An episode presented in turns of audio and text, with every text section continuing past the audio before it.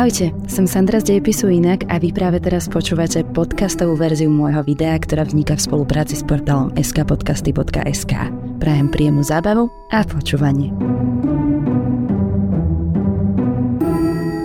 Určite ste minulý týždeň zachytili príhodu, ktorá zase raz potvrdila, že väčšie nie je vždy lepšie.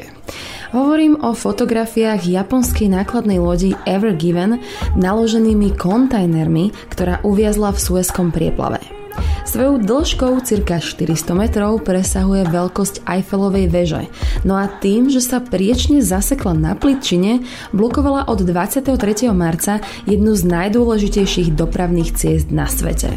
O 6 dní neskôr sa ju podarilo vyslobodiť, avšak aj napriek tomu spôsobila vážnu a naozaj drahú dopravnú zápchu. V dnešnom videu si vysvetlíme, prečo je Suezký prieplav dôležitý, kto a kedy ho postavil, akým rôznym krízam počas svojej existencie čelil a ako sa v ňom podarilo uväzniť 15 lodí na takmer 10 rokov.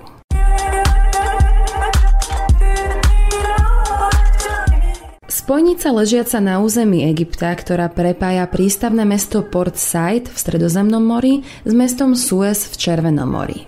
Suezký prieplav umožňuje prechod zo Stredozemného mora do Indického oceánu a tým pádom umožňuje rýchlejšiu a priamejšiu prepravu medzi Európou a Áziou. Spomínate si na hodiny dejepisu a všetkých tých moreplavcov ako Bartolomeo Diaz, Vasco de Gama, Magalieš, ako stále museli oboplávať Afriku, aby sa vedeli dostať do Ázie za orientálnymi tovarmi? Nie, neboli masochisti, iba hľadali nové cesty. No a toto muselo absolvovať minulý týždeň aj niekoľko lodí. Nepriechodnosť Suezu stála svetový obchod približne 10 miliard dolárov denne.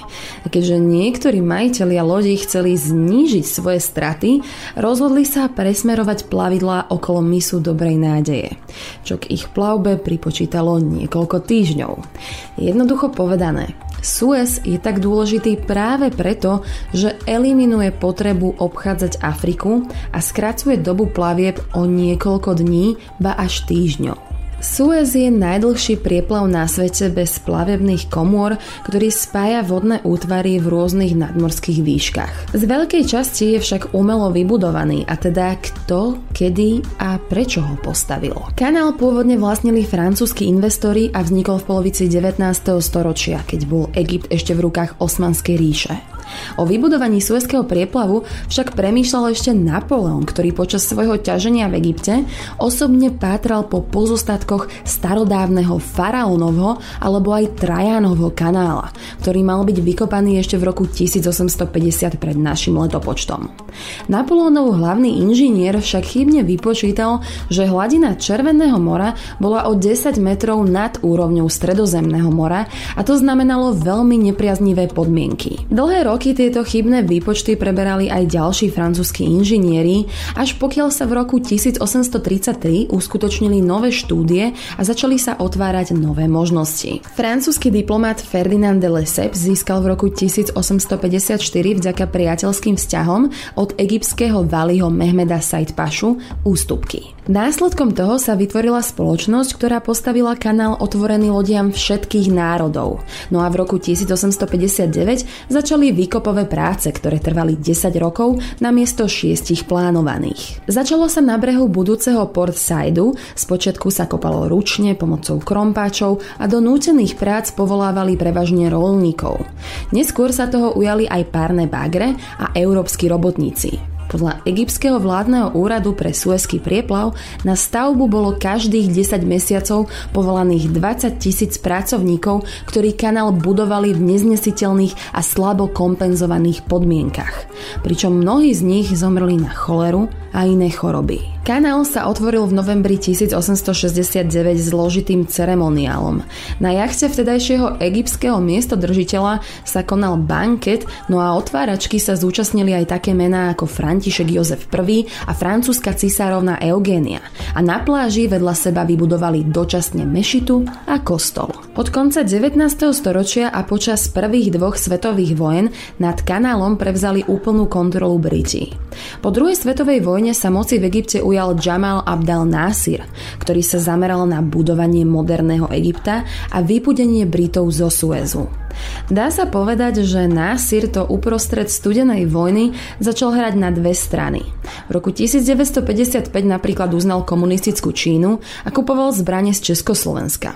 No a zároveň chcel postaviť Asuanskú priehradu, ktorá by regulovala tok Nílu. Očakával však, že na toto získa finančnú pomoc od Británie a Spojených štátov. Keď ho ale odmietli, odpovedal s národnením a uzatvorením Suezského kanálu a Tyranského prielivu. Svoj projekt si chcel financovať z výnosov z prieplavu. No a v júni 1956 kvôli tomu vypukla Suezka kríza. Vo vypetej atmosfére studenej vojny Západ považoval viaceré násirové činy za otvorené bezpečnostné hrozby a Britániu to rozúrilo natoľko, že sa rozhodli násira potrestať a zároveň tak dať krutú lekciu ostatným arabským nacionalistom. K Britom sa pripojili aj Francúzi, ktorí dúfali, že tak odradia alžírskych povstalcov a spoločne s Izraelom koordinovali útočnú akciu na Sinajský polostrov. Ich cieľ bolo získať späť Suez. Boli nadmieru úspešní, avšak odpor Spojených štátov a medzinárodný tlak ich donútili tento postup zastaviť. V tej dobe totižto kritizovali na pôde OSN Sovietský zväz a ich zásah v Maďarsku, takže nemohli súčasne schvalovať inváziu do Egypta a návyše by si tým veľmi pohoršili v očiach arabských štátov. Kríza sa teda skončila tak rýchlo, ako sa začala, ešte v roku 1957 na základe dohody pod dohľadom OSN. V roku 1967 po 6-dňovej vojne medzi Izraelom a Egyptom došlo k ďalšej uzávere Suezu. Potom ako sa Izraelu podarilo dobiť Sinajský poloostrov, Egypt na prieplav uvalil blokádu s vyjadrením, že dôležitú námornú trasu sprístupní až vtedy, keď sa Izrael stiahne z dobitého územia.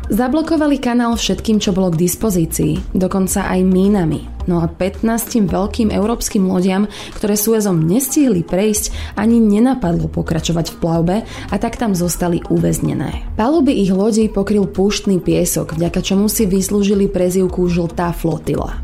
V Sueze uviazli na dlhých 8 rokov, no a medzi nimi bola aj naša československá loď Lednice, ktorá viezla surové hovedzie kože z Etiópie. Žltá flotila musela zakotviť vo veľkom horkom jazere s celou svojou posádkou a vyčkávať. Spočiatku trpezlivo čakali, ale po mesiacoch na palube lodi zostali iba núdzové skupinky, ktoré sa starali o nevyhnutný chod a údržbu plavidiel. Posádky sa stredali v pravidelných intervaloch a z 15 lodí sa vytvorilo niekoľko súlodí, ktoré kotvili popri sebe. Každá loď pritom slúžila na iné aktivity. Na britskej Port Invercargill sa hrali futbalové zápasy, na západo-nemeckej Nordwind sa konali bohoslužby. V roku 1967 na Melampius založili Združenie Veľkého horkého jazera, ktoré si navzájom poskytovalo podporu a v roku 1968 námorníci zorganizovali vlastné olympijské hry v Bitter Lake, ktoré vraj mali vyhrať Poliaci. Vyvinuli si aj vlastný poštový systém. Egyptská poštová autorita im totižto uznala znám známky a tak ich mohli používať po celom svete a dodnes sú zberateľskými kúskami. Na palubách jednotlivých lodí sa prestriedalo počas 8 rokov približne 3000 zamestnancov. Počas niekoľko mesačnej služby sa mali starať o technický stav lode a čistotu na palube. Počas Jomkipurskej vojny v roku 1973 bola potopená jedna z nich, americká loď Africký Glen. Suezky prieplav oficiálne otvorili až v roku 1975. Spojené štáty, Veľká Británia a Francúzsko vtedy odminovávali a vyčistili kanál od trosiek, ktoré by mohli lode pri plavbe ohroziť. No a žltá flotila sa tak mohla konečne po rokoch vrátiť domov. Loď Lednice sa vrátila akciovej spoločnosti Československá námorná plavba a slúžila jej až do roku 1989, kedy ju vyradili zo služby a následne predali do Indie. Svoju plavbu definitívne ukončila v roku 1994 po útoku tamilských povstalcov na Sri Lanke.